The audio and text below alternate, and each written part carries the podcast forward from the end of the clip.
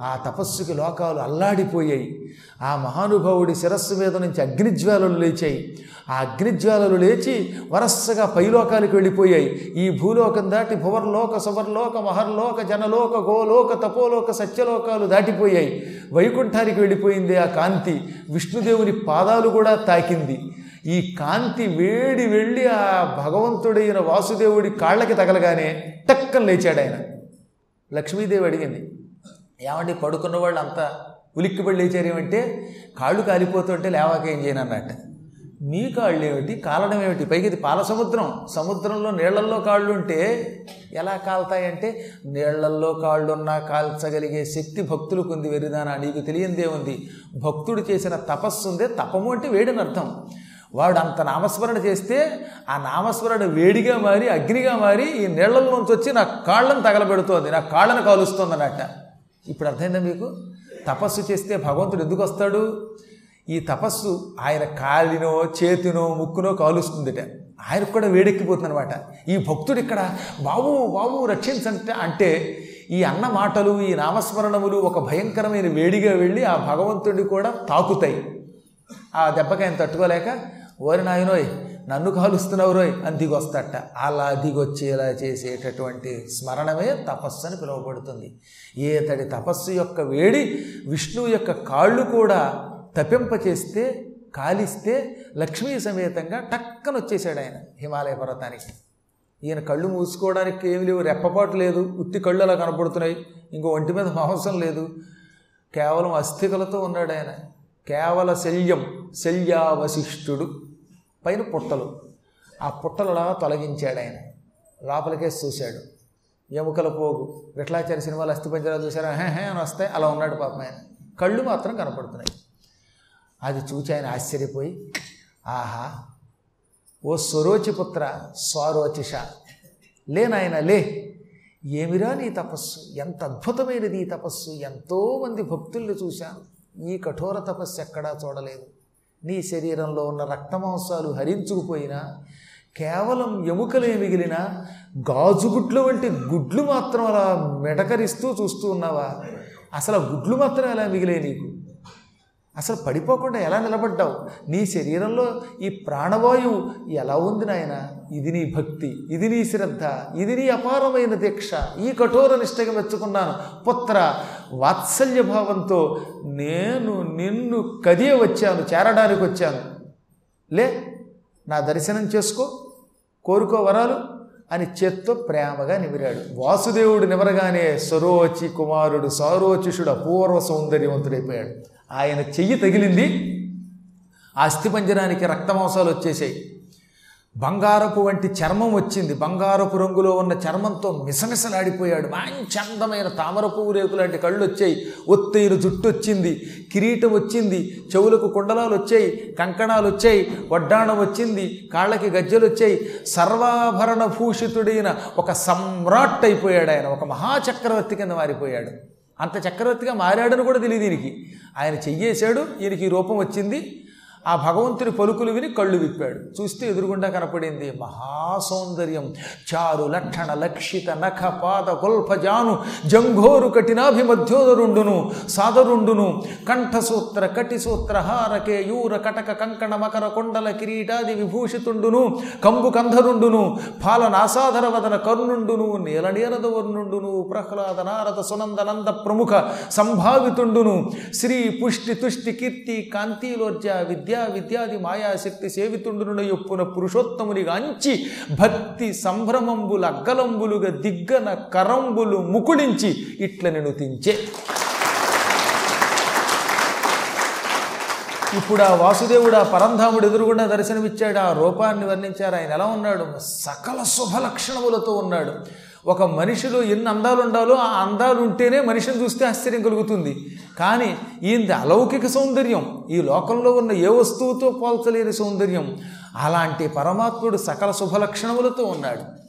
ఆయనకి మెడ శంఖంలా నున్నగా ఉంది సన్నని గీతలు ఉన్నాయి అపూర్వమైన జుట్టు ఉన్నది పైన కిరీటం ఉన్నది ఆ కిరీటం కోటి సూర్యుల కాంతితో వెలిగిపోతోంది చక్కని దంతములు కనపడుతున్నాయి. సంపెంగ పువ్వులా కనిపిస్తున్న ముక్కున్నది చెవులున్నాయి. చెవులకు మకర కుండలములున్నాయి. మకరముడులు చక్కగా పస గరుడ పచ్చలు తగిలించబడినటువంటి కుండలములున్నాయి. చేతులకి కంకణములున్నాయి. నడుమికి ఒక అద్భుతమైన వడ్డాణం ఉన్నది పసుపు పచ్చని బట్ట కట్టుకున్నాడు ఆయన అందుకే పీతాంబరధారి. పీత అంటే పసుపు అంబరం అంటే వస్త్రం. పీతాంబరము ధరిస్తాడు పసుపు పచ్చ రంగులో ఉన్న బట్ట కడతాడు గనుక పీతాంబరధారి అన్నారు. ఇంకా మహానుభావుడి చేతులు మోకాళ్ళకి తగిలి ఉన్నాయి. అందుకే ఆజానుబాహుడు జానువులంటే మోకాళ్ళు ఈ జానువుల దాకా చేతులుంటే ఆజానుబాహు అన్నమాట. అటువంటి మహాత్ముడు ఆయన ఆ పుణ్యాత్ముడు వేలాది చేతులతో వేల శిరస్సులతో వేల హస్తాలతో వేల పాదాలతో వేల నేత్రాలతో ఉన్నాడు. ఇన్ని నేత్రములున్నా ఇన్ని కాళ్ళున్నా ఇన్ని చేతులున్నా ఆ రూపం చూస్తే మాత్రం ఏదో తెలియనటువంటి ఆనందం కలిగిస్తుందట. సాధారణంగా రెండు గంటే ఎక్కువ చేతులు ఉంటే వాడిని చూడాలంటే మనకి భయం వేస్తుంది. పరమాత్ముడు దివ్య సౌందర్య స్వరూపుడు గనక ఇన్ని అవయవములతో విశ్వరూపంతో ఉంటే ఆయన్ని చూచే కొద్దీ ఆనందం పెరుగుతోంది కానీ భయం లేకుండా ఉంది. ప్రీతి తప్ప భీతి లేకుండా ఉన్నది. ఆ మహానుభావుడి చుట్టూత పరమభక్తులు సునందుడు నందుడు పుణ్యశీలుడు సుశీలుడు నారదుడు ఇటువంటి వాళ్ళు చేరి ఓం నమో నారాయణాయ తుభ్యం నమ అని స్తోత్రం చేస్తూ ఉంటే ఆ స్తోత్రములు అందుకుంటూ చిరునవ్వుతో ఉన్నాడు ఆయన కోటి సూర్యుల కాంతితో ఉన్న ఆయన కోటి చంద్రుల చల్లదనంతో ఉన్నాడు. ఆయన శరీరపు కాంతి నీలమేఘఛాయ కాంతి నల్లని మేఘంలా ఉన్నాడన్నమాట ఆయన. బొడ్డులో ఒక అద్భుతమైన తెల్ల తామర పువ్వు బయటకు వచ్చింది ఆ నాభిలో నుంచి బయటకు వచ్చిన తెల్ల తామర పువ్వులో నాలుగు ముఖములు కలిగిన బంగారు వన్నెలో ఉన్న పద్మవర్ణంలో ఉన్న ఎర్రని రంగులో ఉన్న బ్రహ్మదేవుడు కూర్చునున్నట్ట. ఆయనేమో ఉన్నాడు ఆయన బొడ్డులోంచి తామర పువ్వు ఆ తామర పువ్వు ఇలా ఎదురుగుండా ఉంది. ఆ తామర పువ్వులో మళ్ళీ చతుర్ముఖుడు బ్రహ్మ. ఆ బ్రహ్మదేవుడు ఒక పాతిక ముప్పై సంవత్సరాల నవయౌవనంతో ఉన్న కుర్రాళ్ళ ఉన్నాడు. మళ్ళీ ఆ బ్రహ్మగారికి నాలుగు ముఖాలు నాలుగు ముఖాలకి కిరీటాలు. ఆ నాలుగు కిరీటాలతో కూడిన ముఖములు తెరిచి వేదం చదువుతున్నాడు. వేదం చదువుతున్న బ్రహ్మగారి నోళ్ళు చూచేయట తుమ్మెదలు. అక్కడ కొన్ని తుమ్మెదలు వచ్చాయి. తుమ్మెదలకి తామర పువ్వు ఎక్కడుంటే అక్కడ ఇష్టం కదా? అదేమో అసలే హిమాలయ పర్వతం హిమాలయ పర్వతం మీద దొరక్క దొరక్క ఒక తెల్ల తామర పువ్వు దొరికింది. ఈ తెల్ల తామర పువ్వు విష్ణువు బొడ్డులోంచి వచ్చిందని వాటికేం తెలుసు? అందుకని తుమ్మెదలు వచ్చి తేనె తాగుదామని తెల్ల తామర పువ్వు మీద వాలాయి. తీరా తెల్ల తామర పువ్వు మీద వాలినటువంటి వీటికి బ్రహ్మగారి ముఖాలు కనబడ్డాయట. బ్రహ్మగారు ఓం నమో నారాయణ ఆయన వేదం చదువుతున్నప్పుడల్లా నోరు పైకి కిందకి కదులుతోందిగా. ఆయన నోట్లోంచి కొంచెం సన్నగా లాలాజలం వచ్చిందిట. బ్రహ్మగారి లాలాజలం ఎందుకు వస్తుంది అంటే భూలోకానికి రాబట్టి. ఈ లాలాజలాన్ని చూచి తుమ్మెదలు ఏమనుకున్నాయి? ఇక్కడేదో నాలుగు ఎర్ర తామర పువ్వులు ఉన్నాయి ఈ తామర పువ్వుల్లోంచి తేనె వస్తుంది అనుకున్నాయట అంటే బ్రహ్మగారి ముఖం ఒక్కొక్క ముఖం ఒక్కొక్క తామర పువ్వులే కనపడింది అనమాట అంటే ఎంత అందంగా ఉన్నాడండి? ఒక్కొక్కళ్ళ ముఖం చూస్తే తామర పువ్వులో ఉంటుంది. అందమైన బ్రహ్మగారి ముఖాలు తామర పువ్వులని. ఆయన నోట్లోంచి వస్తున్న లాలాజలమేమో తామర పువ్వులోంచి వస్తున్న తేనెని భావించి ఇక్కడికి వచ్చిన తుమ్మెదలు ఆయన నోట్లో దూరిపోతున్నాయి. ఆయన వసే వసే నేను నారాయణ అనుకుంటూ ఉంటే నోట్లో దొరతారు ఈ తామర పువ్వు కాదే అని వాటిని తోలుకుంటున్నట్ట. అందుకనే మొసరు తేటులు వివ్వ ముఖ చతుష్కము కల తనయుడాడెడి బొడ్డు దమ్మివట్ట ఆయన. ఏం ఊహండి ఏం అపూర్వమైన వర్ణనండి. అటువంటి బ్రహ్మ ఇంకా బ్రహ్మతో పాటుగా విష్ణువు చుట్టూత శ్రీ పుష్టి తుష్టి కీర్తి కాంతి ఇలా ఊర్జ విద్య అవిద్య అనే ఒక తొమ్మిది శక్తులు ఆడరూపములు ధరించి విష్ణువుని సేవిస్తున్నాయి విష్ణువు దగ్గర ఎప్పుడు ఈ తొమ్మిది శక్తులు ఉంటాయి. అందులో ఒక శక్తి పేరు కీర్తి. దానివల్లే మనందరికీ కీర్తి వస్తుంది. ఆయన కీర్తిని చాటే ఒక శక్తి కీర్తి ఒకటి ఇల అంటే భూదేవి ఒకటి ఊర్జ ఒకటి విద్య ఒకటి అవిద్య. ఇలాంటి విద్యలు ఈ తొమ్మిది శక్తులు తొమ్మిది అందమైన రూపములు ధరించి స్త్రీ రూపములు ధరించి ఆయన చుట్టూ చేరి ఆయన మీద పువ్వులు జల్లుతూ పూలవర్షం కురిపిస్తూ ఓం నమో నారాయణాయ అని పరమమధురంగా ముక్తకంఠంతో పలుకుతున్నాయి. ముక్తకంఠం అంటే ఒకేసారి అన్నమాట ఒకటి ఓం నమో నారాయణాయ అంటుంటే ఇంకోటేమో నారాయణ అండం కాకుండా ఆ తొమ్మిది శక్తులు స్త్రీ రూపములో నారాయణ అంటే ఒక్కరే పలికినట్టుగా కనిపిస్తుందన్నమాట. అంత అద్భుతంగా పలుకుతున్నాయి. అటువంటి పొరప విచిత్రమైన పరమాత్ముని రూపం ఆయనతో ఉన్న పరిచారిక గణం భక్త గణం మాయాగణం ఇవన్నీ చూసినవాడు ఏమైపోతాడండి? ఇక పులకించిపోయాడు ఆయన. కాకపోతే ఈ కళ్ళతో చూడలేకపోయాట రూపాన్ని. ఈ రెండు కళ్ళు సరిపోవటం లేదు. అది చూస్తే కోటి సూర్య ప్రభాభాసమానం ఈ కళ్ళు ఏమో ఒక సూర్యుని కూడా చూడలేవు. అందుకని కళ్ళు మూసేసుకున్నాడు. ప్రభు నీ అపూర్వమైన కాంతివంతమైన రూపం చూడలేకపోతున్నాను. నన్ను క్షమించనగానే ఆయన చిరునవ్వు నవ్వి తన చేతిలో ఉన్న శంఖం నెత్తి మీద పెట్టాడు. అది పెట్టగానే కళ్ళకి అపూర్వ శక్తి వచ్చింది. ఇప్పుడు ఆ రూపాన్ని చూడగలిగే శక్తి వచ్చింది. ఈ శంఖం నెత్తికి తగలగానే స్తోత్రం చేయడానికి కావలసిన పాండిత్యం కూడా వచ్చింది. అంటే కళ్ళు ఇచ్చింది ఆయనే రూపం చూపించింది ఆయనే.